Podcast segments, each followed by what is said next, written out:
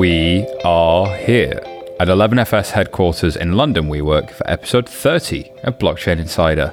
Today, we bring you the fallout from the crypto bloodbath last week. Shell invests in a startup called Apply Blockchain, and we have an interview with the CEO of Bitflyer, Yuzo Kano. And now, on with the show. Alrighty, uh, before we get to the news, uh, I'm back with Colin G. Platt. Colin G. Platt, give me the update. Are you near a field? I am definitely near a field. I, uh, I have been running around trying to do paperwork in France, and I'm happily back next to my field. You are near field communicating um, for the payments geeks amongst you. That one was just for you. Um, all right, so uh, I, I impressed myself with how nerdy that joke was.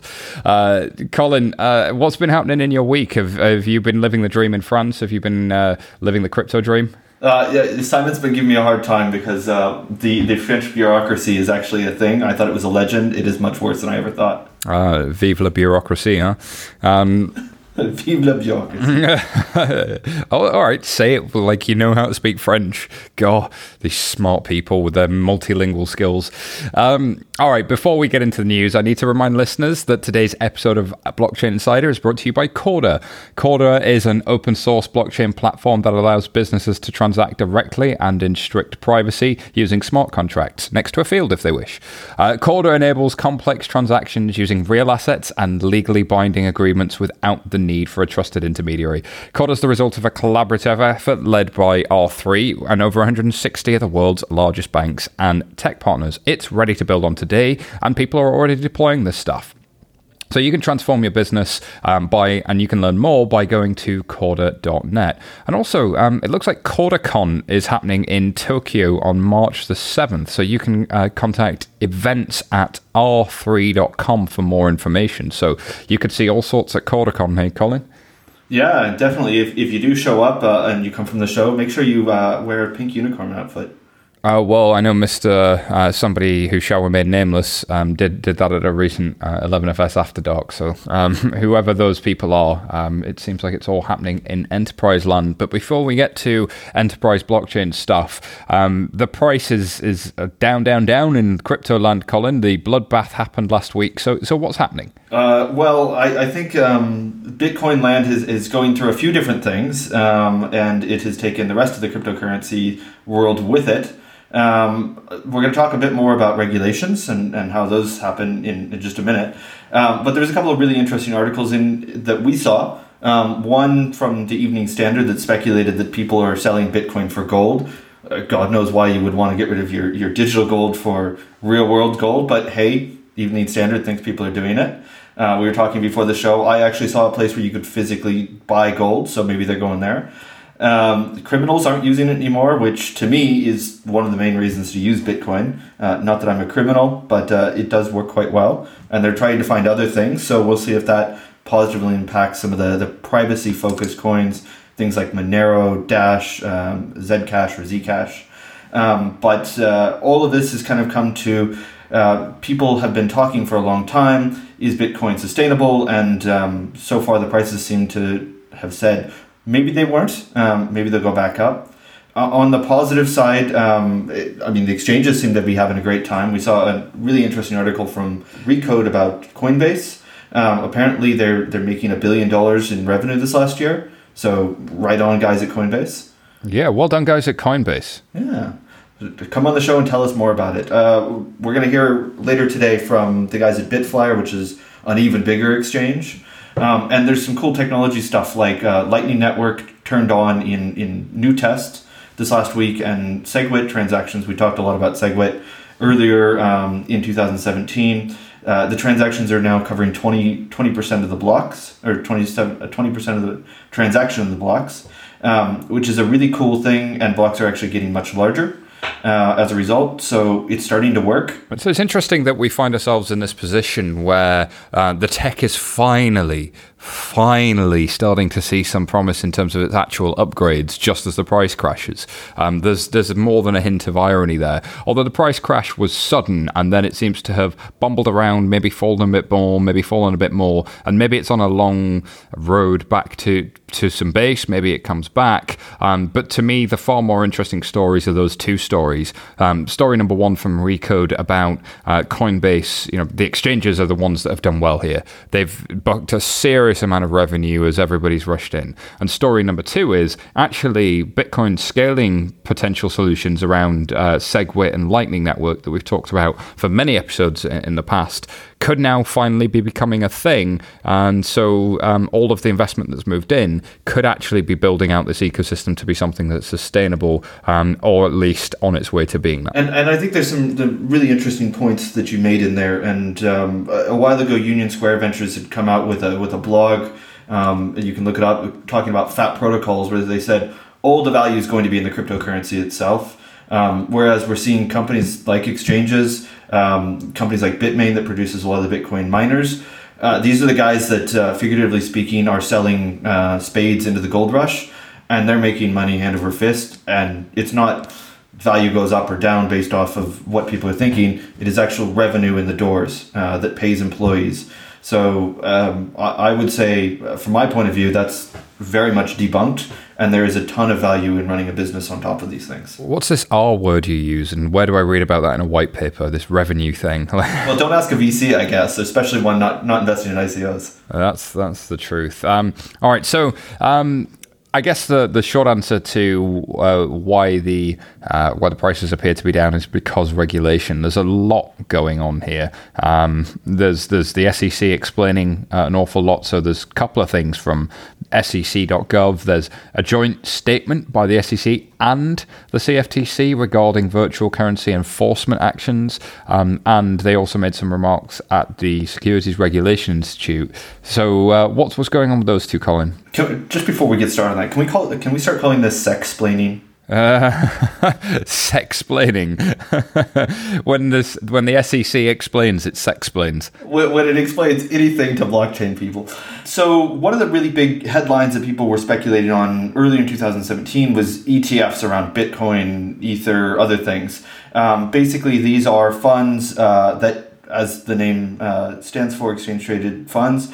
You can buy and sell these on a regulated exchange and they happen to track something else. So uh, people may have invested in these that track the Dow Jones or the FTSE 100 or the Nikkei 225 or bonds or anything else. Um, some people said, well, let's try to put these together so we can track the price of Bitcoin. Uh, the SEC, unlike futures with the CFTC, has a lot of say in these, and they've turned it down on multiple occasions, including very recently. And they put out exactly why they've turned this down um, in, in an article that Coinbase picked up. Um, the other thing that was quite interesting is um, Jay Clayton, who's the, the commissioner, the, the SEC, the Securities Exchange Commission, put out a statement about um, A, ICOs are something that they're worried about, and people need to be very concerned about um, potential enforcement action, meaning they are going to come and fine or potentially put people in jail if this continues. Um, so if you're doing any of these things, um, they've made it very clear there is no gray area. And the other thing, which I thought was uh, a really brilliant move, is the SEC has come out and said not only is the ICO the problem, but these lawyers that are saying, yeah, okay, you know, it all depends, but uh, if you give us money, we'll just kind of sign it off enough that we're not really liable. They said, actually, you are the problem and we'll come after you as well. You should know better. Um, I think that's positive.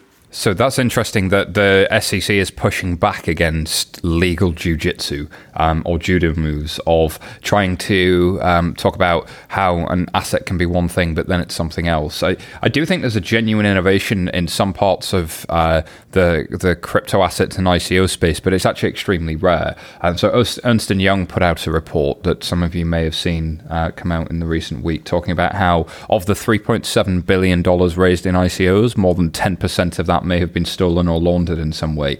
Uh, that's a pretty gigantic figure. And you can see why, when regulators look at that, they go, ah, this is a problem. We need to deal with this.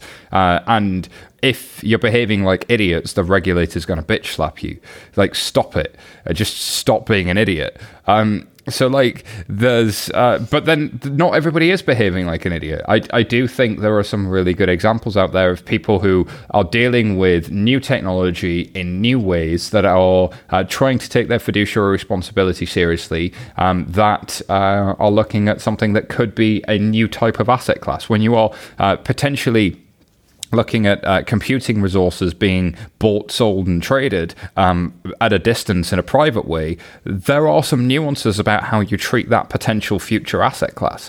When you're looking at um, tokenizing alternative asset classes such as real estate, art, wine, diamonds, there's a whole bunch of stuff that's complex there that's difficult that we need to engage with. But what, I, what bothers me is I don't think we have a shared language. So what you can see the regulators kind of saying is, look, two things. One, there's some obvious stupidity going on here, and we're going to backwardsly enforce that. So the regulator is coming, the regulator is coming. But two, there's possibly some innovation here, and what we don't want is legal firms and law firms giving you um, answers that are legal jujitsu. What we want is to engage, and I think the uh, way an industry could uh, do that more uh, more formally is by looking at people who've done it well in, in the past. Uh, and it, some of the ones that uh, are often named as having done it well are folks like Filecoin. There are many, many others who I'm forgetting that aren't coming to my head immediately. So if you've done one and I'm not thinking of you, I'm sorry. Um, you know, email podcast at 11fs.com and let our, our, production team deal with that. Sorry, Pet. Sorry, uh, sorry, Laura. But to me, like it was no surprise that the regulator was going to come and do this at some point. Um, and I guess uh, look, it, it's not just in in the SEC that that's happening. You've got China doing this stuff as well. Um, so there's a story in CoinDesk where China moves to crack down on digital currency pyramid schemes. Like the the interesting thing about the nature of an ICO is it is default it defaults to global, but regulators are national. Um, and there are some interesting things about if you're going to offer a security on an international basis, then you need a prospectus for that sort of thing.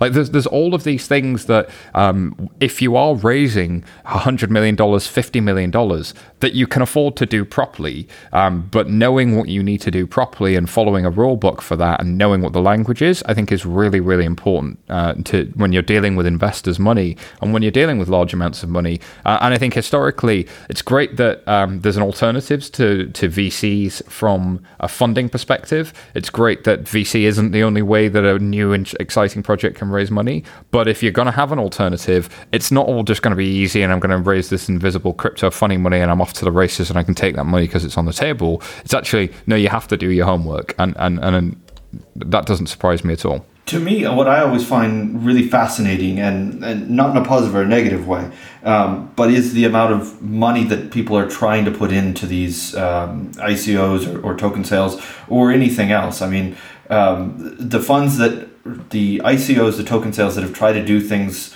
correctly and follow all the KYC procedures generally have found very different sources of money than the ones that haven't. Um, and I, I find that particular trend um, very difficult to comprehend at its face value for any um, legitimate reason. I've heard lots of speculation, but I, it's it's an interesting trend, and I hope somebody puts some academic research into why it happens. Completely.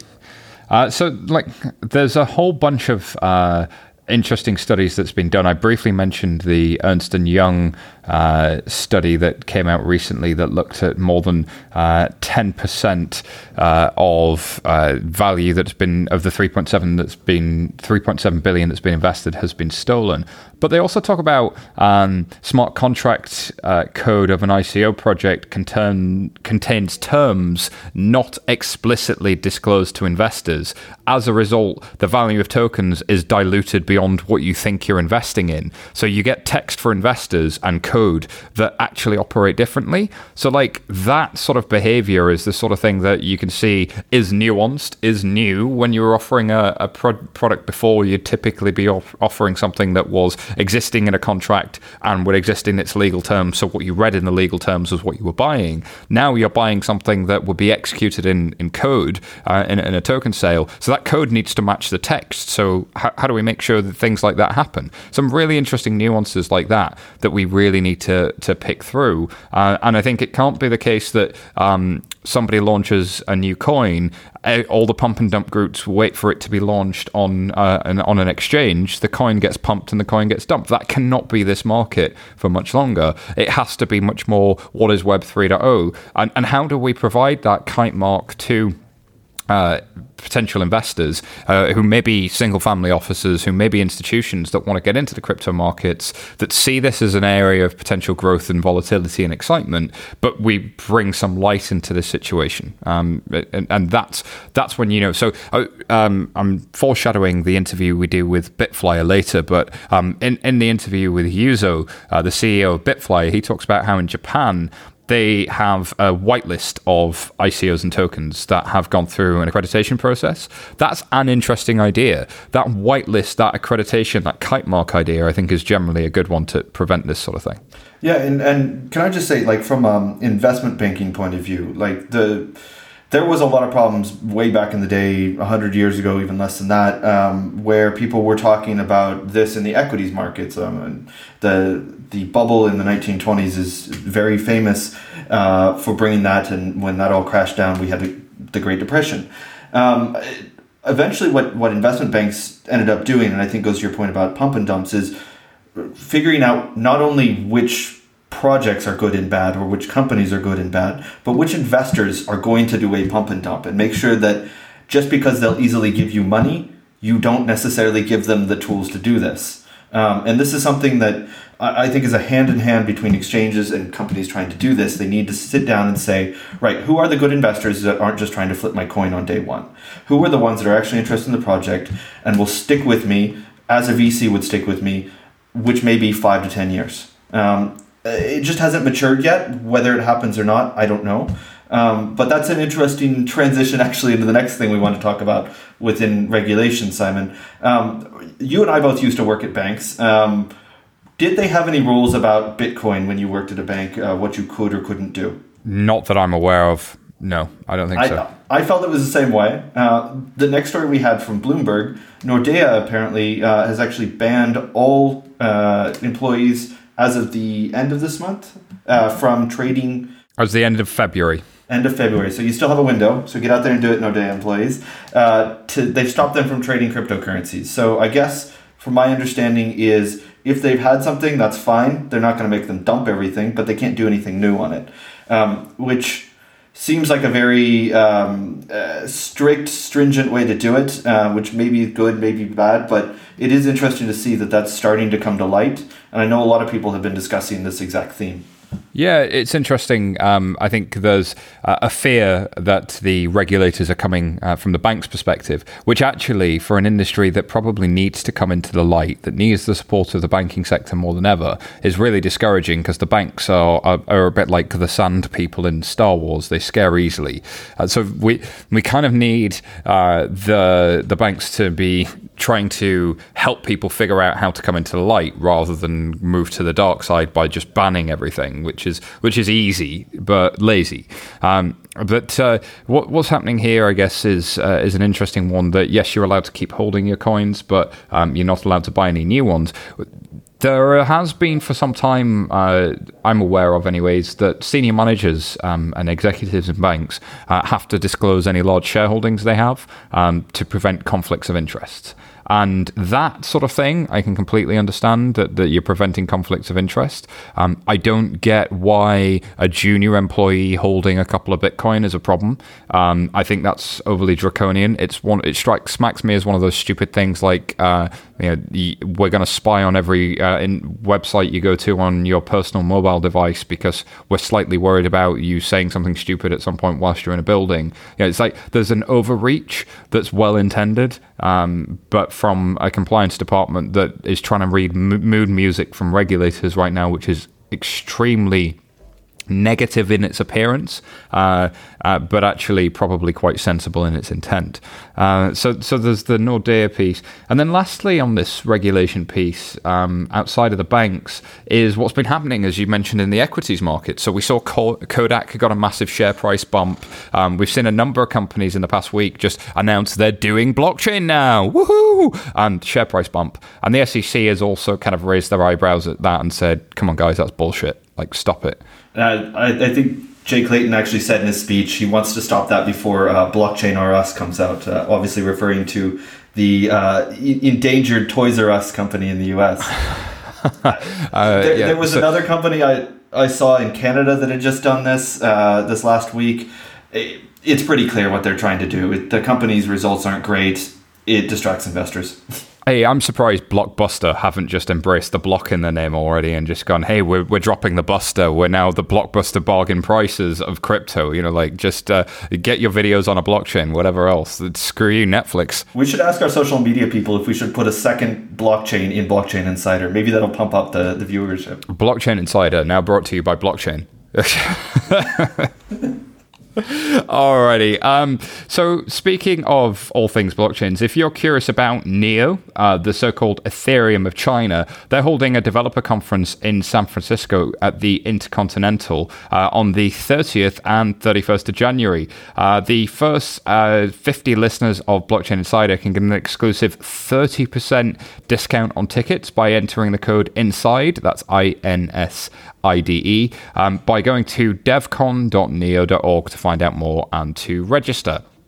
All right, changing gears, Colin. Um, there's a conversation I had with the CEO of Applied Blockchain, uh, who just got a boost from Shell. Royal Dutch Shell, the uh, oil company, made an investment into a UK startup. So let's hear from Adi now. We're here with Adi from Applied Blockchain. Adi, how are you, sir? Yeah, excellent. Very good. Glad to have you on the show at long last. Um, so, Adi, you've been around for some time in the blockchain space with Applied Blockchain, but you got some big news this week. It looks like Royal Dutch Shell, the oil company, have invested in you. So, tell us a little bit about who Applied Blockchain are. Yeah, so Applied Blockchain is a company that builds solutions using blockchain technology. Um, you're right, we've been around for a while, so we've been doing this for almost three years now. Uh, we've got a range of clients, about 50 50 split between startups and corporates. Um, and both the startups and the corporates cut across a number of different industries. And so they're paying projects. for your engineering knowledge in blockchain tech stacks. So you would build on Ethereum or open source protocols or, or any of the others natively. That's right. Yeah, we build on top of open source, uh, open blockchain platforms.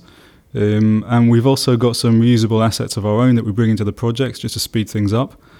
Um, and yeah, in general, we've got a team, almost 20 guys sitting in uh, Canary Wharf in level 39. Uh, so, a real team of blockchain experts that have done quite a few projects now and, and ready to go on some more. Sounds like fun. So, why did Shell invest in you? What's, what's the partnership there looking like? Yeah, so we've been working with Shell for a while. Um, Shell um, was looking around at blockchain, um, realized that this is actually a, a technology that's going to make a difference for them, that's going to help them in, in lots of different areas. Um, then I think they were looking for, for partners and trying to understand who is best to work with. Uh, so they went about it, I think, in quite a smart way. Uh, they, they ran a competition and they actually um, uh, initiated a competition for a bunch of us, uh, different blockchain companies uh, around the globe, and we all, we were all uh, tasked to build the same thing.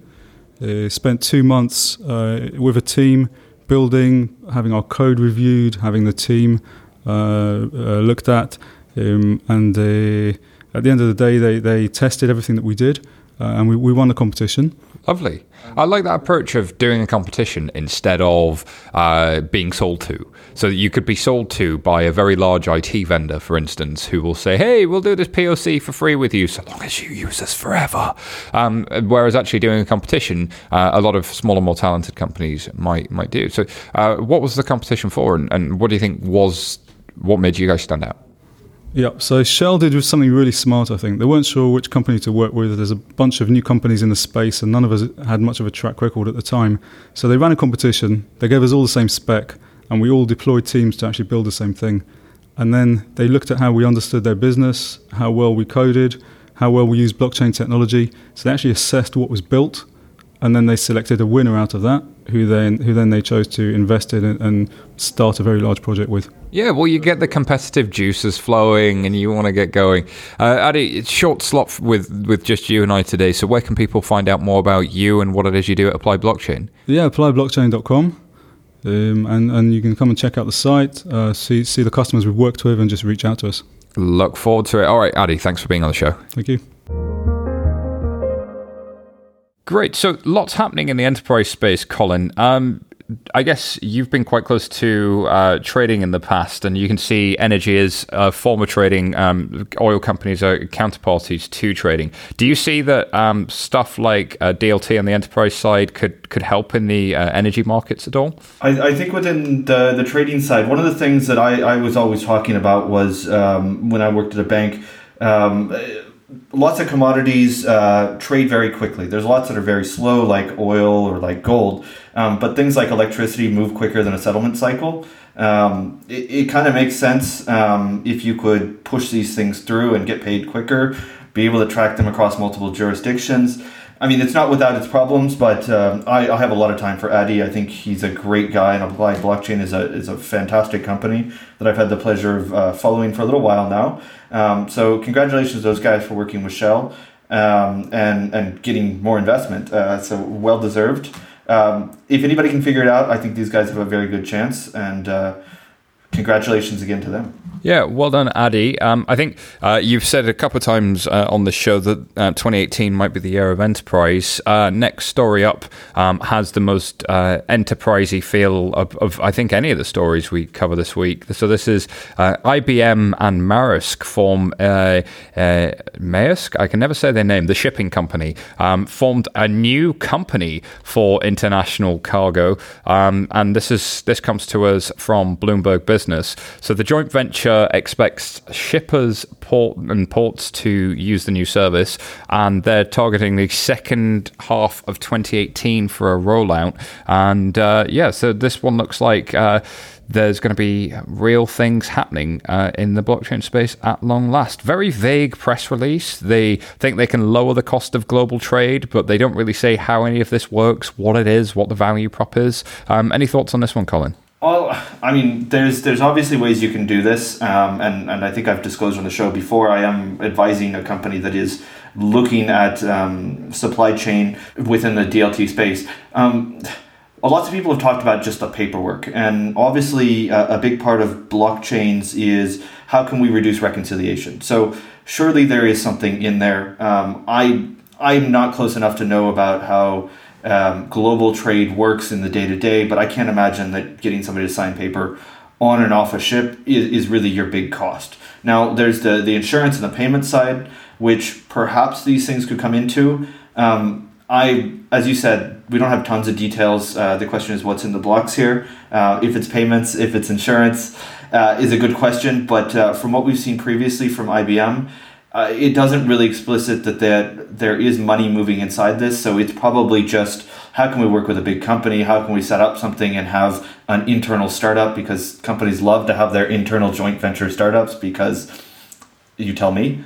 I don't think it's it's that simple. Um, I think look the the end to end workflow of trade finance at, at, the simplest level is you've got buyer, seller, buyer's bank, seller's bank, and what happens is every, there's about maybe twelve to fifteen steps in a trade, and everybody sends uh, sort of paper documents to everybody at each one of those 12 to 15 steps. So FedEx are sending uh, a, a, packet of documents at least 12 to 15 times. So when I was looking at this um, when I worked at a bank, the estimated cost to uh, the industry on an annual basis is between 40 and 50 billion US dollars on postage alone. Um, that's pretty inefficient. Um, and then you've got the fact that the error rate is around 4 to 5%. So of the $2 trillion of global trade, you've got a four to five percent error rate of things going wrong. That's that's just somebody picking up the wrong piece of paper, losing a piece of paper. So an end-to-end workflow that's automated across the counterparties that's digital in theory,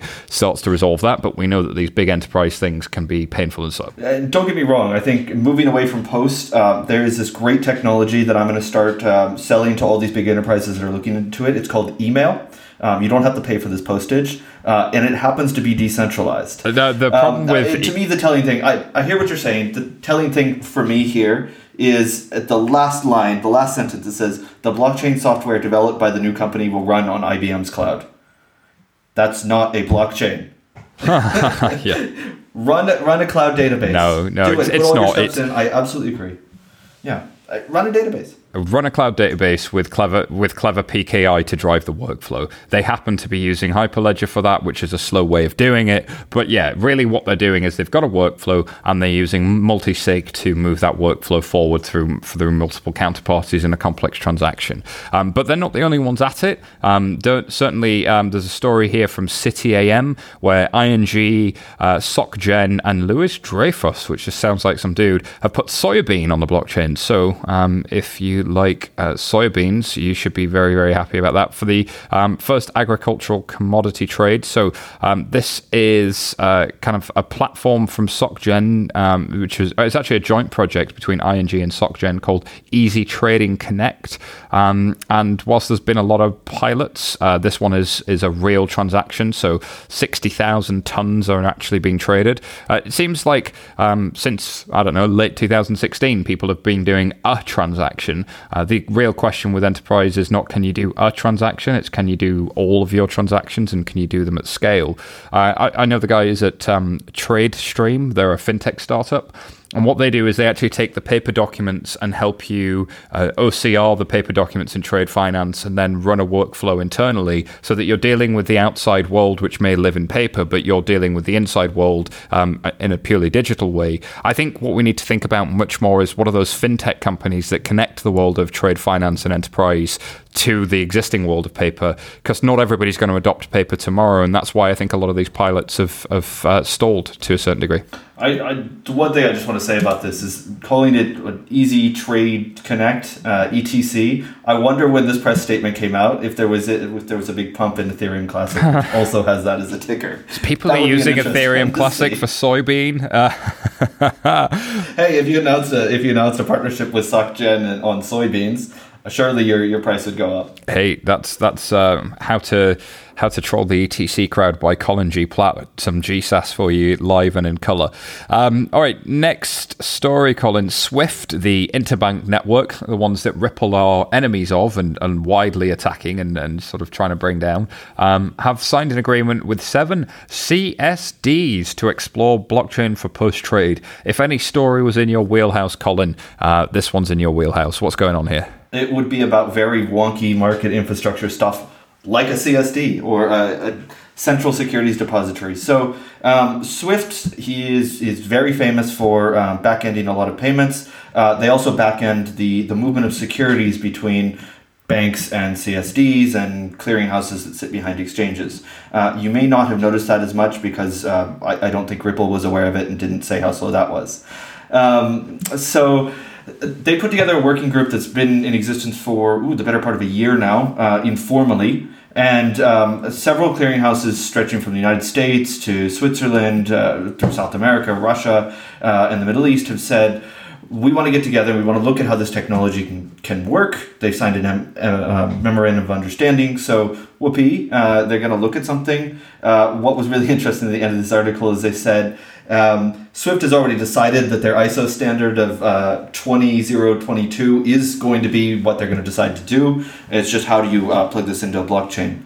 I think there is a ton of opportunity for CSDs. Uh, there's a ton of threats coming down the, the uh, road for CSDs as and when, um, I won't call them ICOs, but as and when tokens start to represent real financial contracts.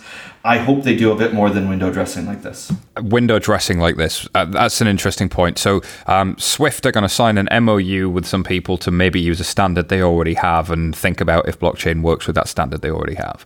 Uh, I think there's a really interesting question about, uh, as you say, security. So, everything from bonds to the major stocks um, and, and, and everything that, that, that gets traded, the, the some of the key assets in the world uh, that move via Swift. So, any, any payment that's settled between banks internationally, all those CSDs who, who, who, who are kind of key to, to this, a lot of those trades and to managing collateral and risk and so on. That piece could be really crucial and could be made really efficient. And the fact that oh well, we've already got this standard uh, is it feels lazy. Um, the fact that we are going to sign a memorandum of understanding feels like window dressing. Um, it's innovation theatre. Um, we, we talk about that a lot on FinTech Insider. Uh, but there's a real opportunity here. Like interoperability between central securities depositories could be really significant for the banking industry. Um, regulators have been pushing from Dodd Frank to MIFID to EMIR. Uh, there's a real push for transparency. There's a real push for fee transparency and MIFID. There's a real push for people to understand understand what is the underlying asset, what does the investor actually hold and own, um, does the investor know what they're getting from for the value for money? Does a pension fund know what it's getting in terms of value for money? Chances are it doesn't. So if CSDs could be a part of this, they're a crucial part of infrastructure. Swift is a crucial part of infrastructure. They could make a real difference. They could reduce costs for the entire industry, for the banks. They could reduce costs for the buy side. They could help meet regulation. Like the benefits for this in terms of some of the critical path things that are happening in the industry could be really significant. To see this damp squib of a press release is disappointing. Yeah, I echo every single one of your comments, and I, I, I would encourage anybody that works for any of these companies or Swift to take a good hard look and say, well, what are the challenges? What are the threats out there? Where is our opportunity? And let's not try to, you know, come up with a great press release with some other small CSDs and Swift. Let's actually get out and put a product in the market that leverages something else. And hey, the idea of banking a cryptocurrency as a CSD isn't a stupid idea. It's actually maybe a really big opportunity that could lead to the future of your business. Yeah, and it's often easier to innovate with growth than it is to try and change an old market with lots of counterparties. And and whilst uh, that seems like oh well, but those th- that market's small and thinly traded. Yes, so's every market when it starts. I mean, like where does growth come from? People invent new things, and then eventually they look big enough to do something with, and you try and kludge it into your existing systems and wonder why you didn't win the work, and some new supplier came along and won the work instead. Like that's why new new uh, bonded bodies keep popping up all the time, and people wonder why they're being commoditized. They're mar- they're under margin pressure. Um, I, people often don't connect innovation to core issues in the organization. It's like the core issue in the organization, let's just bumble forward with that and, and, throw a lot of people at it, versus the innovation side, which is, oh, well, that's nice, let's just do a press release. Whereas there are, I think, now the beginnings of mature offerings from Corda, from Hyperledger, from Digital Asset, from um, Enterprise Ethereum Alliance, and many, many others, and, and even in the tokens space, from uh, from your everything from your Blockstacks to your NEOs, that are worth looking at seriously. Not just hey, let's play with this, but you know, it's interesting to me that um, Ed Budd, who was um, an MD at Deutsche Bank, is now at ConsenSys. I, I think there are some serious heavy hitters and thinkers in the banking space now taking the idea of working with tokens very seriously, and um, I don't know that the uh, folks at Swift have taken it as seriously as they should have. But then I could be wildly underinformed, and I hope I am. And hopefully, somebody from Swift can come and uh, talk to me and, and talk me round. Uh, and I would like that. In fact, I'll, I'll probably reach out to somebody and see what we can do. Alrighty, um, stories we didn't have time to cover. Coinbase apparently got help becoming more user friendly, according to Business Insider. Um, they grabbed an ex Twitter exec to make it user friendly. I think it not crashing would be the most user friendly thing they could probably do. that, guys, you made a billion this year. Come on. Um, there's uh, there's a story in CoinDesk. Um, Michael Casey um, explores what a Facebook token might look like. Love a bit of Michael Casey. Um, if you ever get a chance to read any of his stuff on CoinDesk, it always makes me think.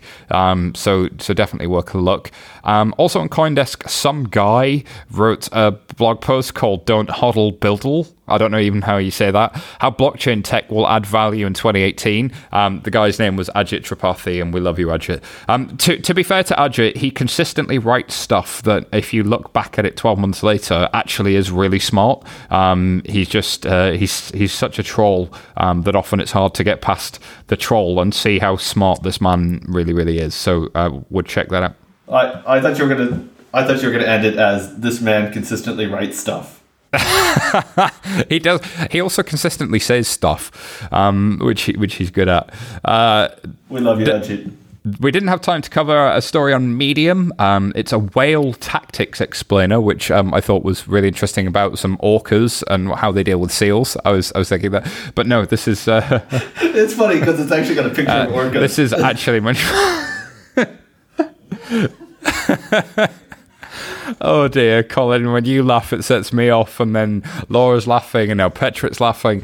Um, whales, of course, being people who have a lot of cryptocurrency, not the uh, sea mammal. Um, I don't know why I found that funny. Alrighty, uh, CoinDesk, uh, Venezuela blasts false white paper for oil-backed cryptocurrency. So Venezuela be saying stuff. Um, and in Business Insider, shares in a telecoms com- company jumped more than 130% after they pivoted to blockchain. No surprises there. All right, uh, let us know what you think about any of these stories by getting in touch with us on, on Twitter at BChain Insider. Let us know what you think about orcas, uh, regulators, um, the general Window dressing. Window dressing. Um, if you work at Swift and you just want to kick us for, for being mean to you, please do because uh, we try and provide a fair platform.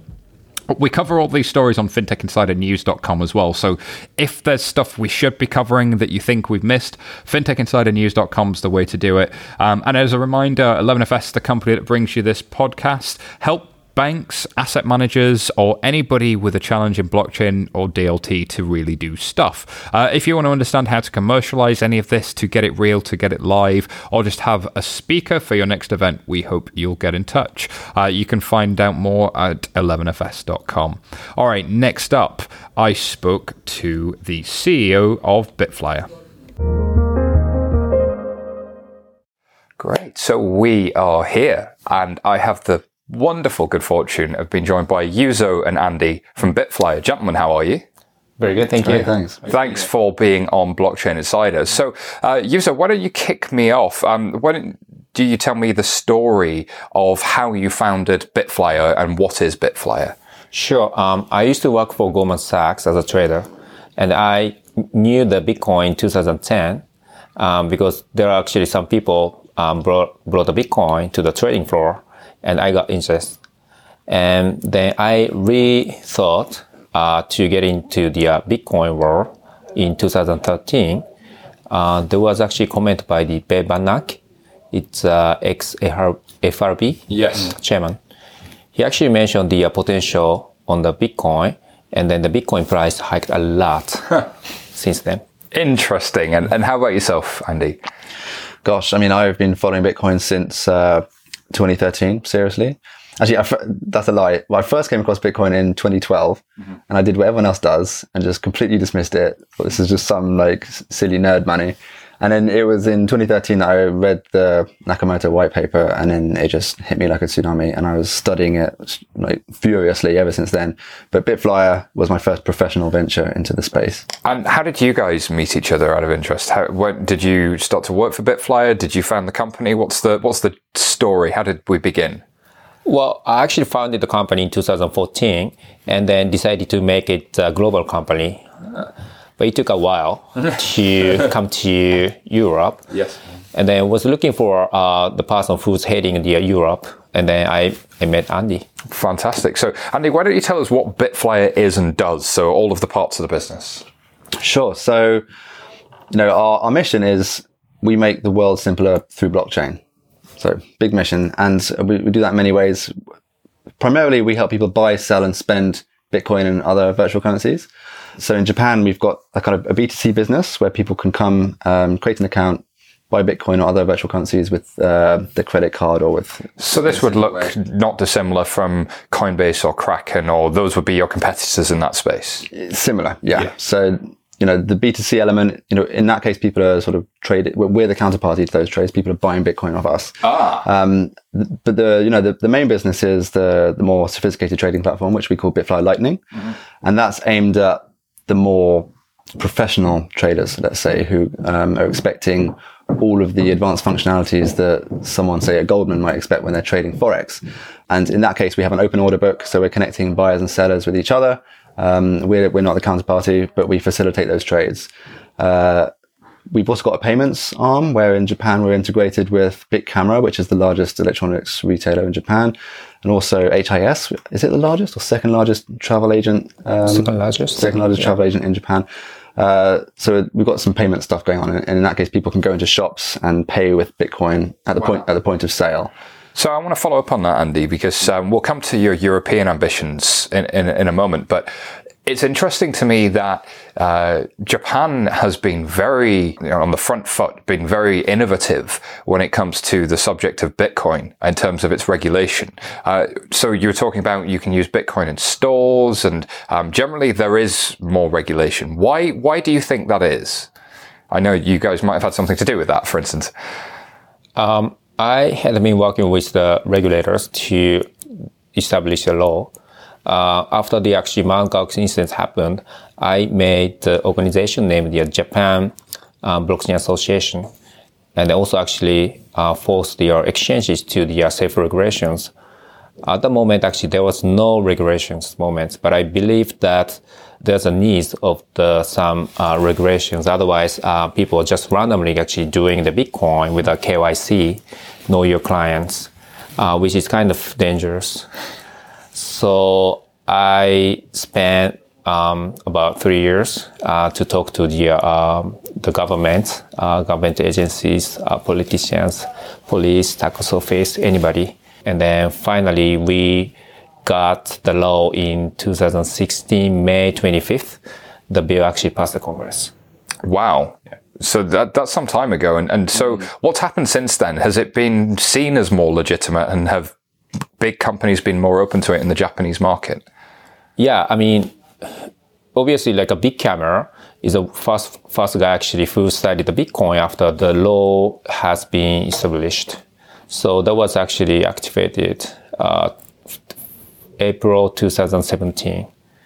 Um, so people, a lot about actually big company trusted the Bitcoin because there's a law. law. I think Japan is obviously a very uh, clearly the the center of the world when it comes to Bitcoin still at the moment. And for me, the catalyst was Mt. Gox. You know, it, it, it collapsed catastrophically a few years ago, but it forced regulators to take a look. And I think that's one of the reasons that Japan is a few years ahead is that after Mt. Gox, they studied it closely.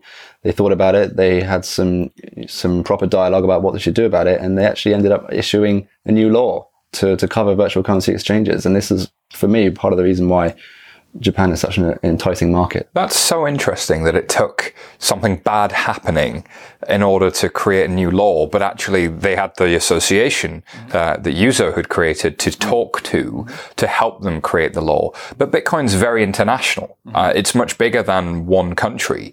So do you see uh, your role in what you've learned in Japan now being something that you can bring to the rest of the world? Um, it might be a good opportunity to talk about your European ambitions, for instance. Yeah, it's international and no border. There's a lot of actually people believe I shouldn't create any rules, but it's kind of difficult. If there's no rule, the government should ban the the whole actually virtual currencies or blockchain technology. That's why uh, wanted to avoid uh, if there's actually certain rules uh, after the discussion with the regulators, then they're kind of comfortable having that uh, regulations, and so we can still discuss uh, what we should do and we what we shouldn't do, especially for the uh, recently ICOs. Uh, there's a huge discussion with the regulators, and then we want to actually make some self-regulations to avoid the huge trouble in the society. Completely. You're right. I mean, I think we want to lead by example. We want to become the global standard for exchanges. And uh, that's kind of why we're excited today to be announcing that with the addition of our license in EU, we're, we're the most compliant exchange in the world. So what is your license in the EU? So we were granted a license, uh, officially signed off by the Minister of Finance for Luxembourg, but gr- greenlit by the CSSF, which is uh, kind of the equivalent of the FCA here in the UK. So the both the minister and the regulator in Luxembourg, which is one of the largest institutional uh, jurisdictions in Europe, um, a lot of asset managers and assets based there, has signed off and said, Yep, you, you're a regulated entity, which is really powerful because I think there is there has been a mainstream narrative at the moment that Bitcoin's bad and ICOs are bad. There was a report from EY, I don't know if you saw, talking about the risks of ICOs. So, do you think we can do a bit like you did with Bitcoin in Japan?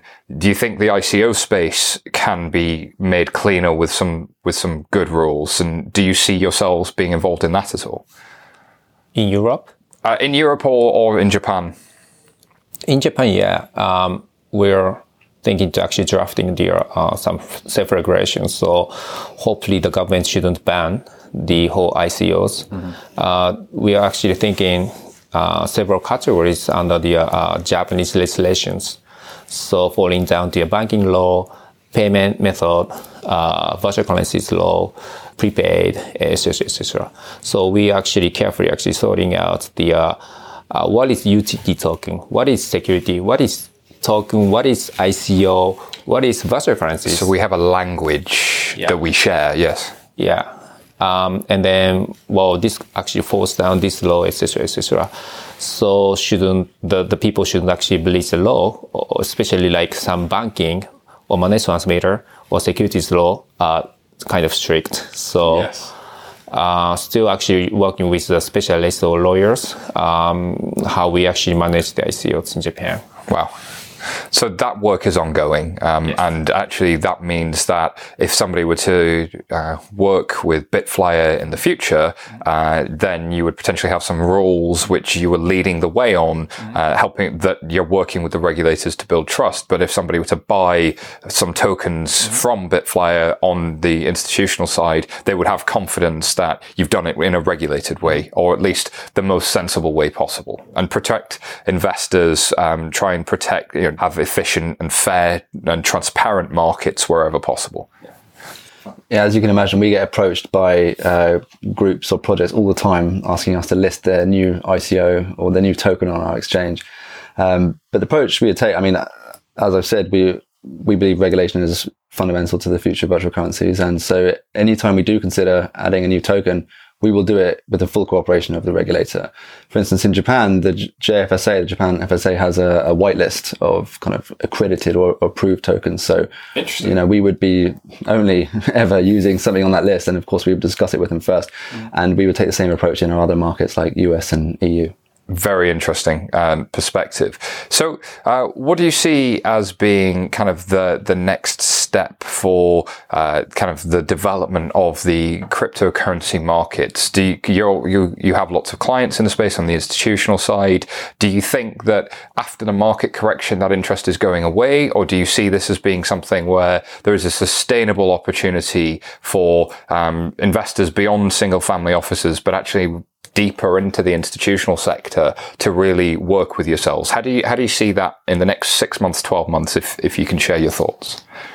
It's kind of difficult to tell the future, mm-hmm. uh, but I'm just hoping that a lot of actually more people getting in, including the uh, institutional investors, to the to the market because that actually makes the market more stable. Yes. Uh, because current situation is too volatile, uh, it's kind of impossible to use as a payment method. So um, more actually people coming in, I think there are more volume uh, that creates a stability of the virtual currencies. Very interesting point. Uh, there's also a question though about infrastructure because an institutional investor would expect mature custodians, mature counterparties. There are some fairly well-known OTC desks now. There are some fairly strong exchanges, but a lot of what you'd expect around securities law from a registrar perspective is, is kind of missing. So, do you see the development of that infrastructure as well? And I guess you see yourselves as a crucial part of it, but do you see it out in the market? Uh, depends on the country. Mm-hmm. For example, the U.S. laws are actually very strict, and the people SEC are concerned that if it's a securities or not. In Japan, it's uh, different aspects because since we have the uh, virtual currencies law already, most of the actually the uh, tokens actually falls into the uh, virtual currencies law, so we can we can design like that. Do you think that gives you the flexibility to design rules that are more appropriate to the underlying asset than perhaps treating it as a security? Do you think there are benefits to that approach?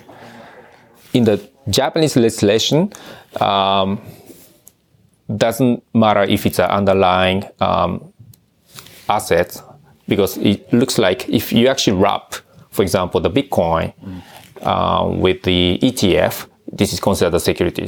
Ah, Right. Yes. So the underlayer doesn't really matter for uh, region. interesting. Very Um, interesting. If you actually trade the spot Bitcoin, this is falls under the uh, the virtual currencies law.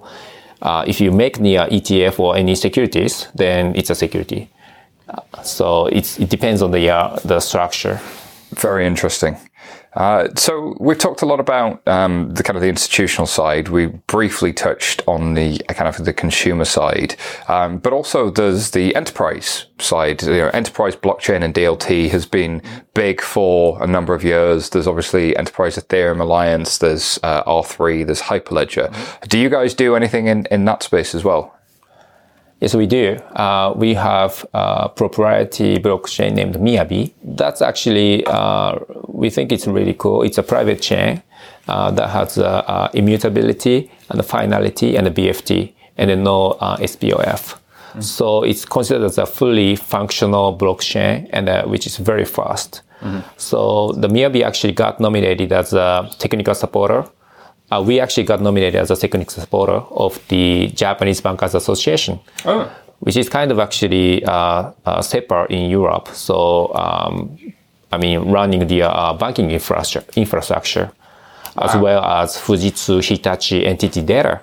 So we are kind of uh, only one startups uh, out of actually maybe 20, more than 20, 20 25 application for that uh, POC.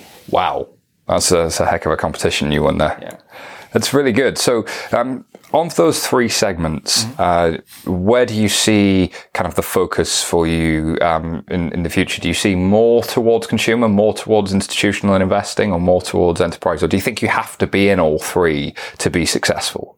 I think depends on the products. We have actually two major uh, products. It's um, the virtual currencies exchange and the blockchain. Yes. This is actually designed for the um, B2C. Yes. So mainly actually focusing on the consumer, including some actually um, institutional uh, clients. But here, this is more like enterprise. Uh, since actually it's uh, uh, it's uh, it's designed for the securities, so it, we are not really open that to the uh, for the consumer usage. So it's very closed. Yes.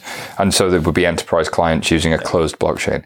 Where do you stand on banks having virtual currencies? There were some headlines about a year ago about Jcoin and the potential for banks using kind of their own virtual currency. Do you think um, that's um, a good idea, a bad idea? Uh, What are your thoughts? I think it's a good idea. Um, there was actually uh, news of MUFG coin and the J coin issued by Mizuho Bank. Uh, those are actually uh, two of the major banks in Japan. Initially, uh, MUFG coin is considered as just uh, linked to a Japanese yen. Yes. Uh, but recently there was a news that the MUFG coin may fluctuate to the Japanese yen. Then it falls under the virtual currencies law Wow. meaning there's a lot of potential. You know Tether? Tether, yes.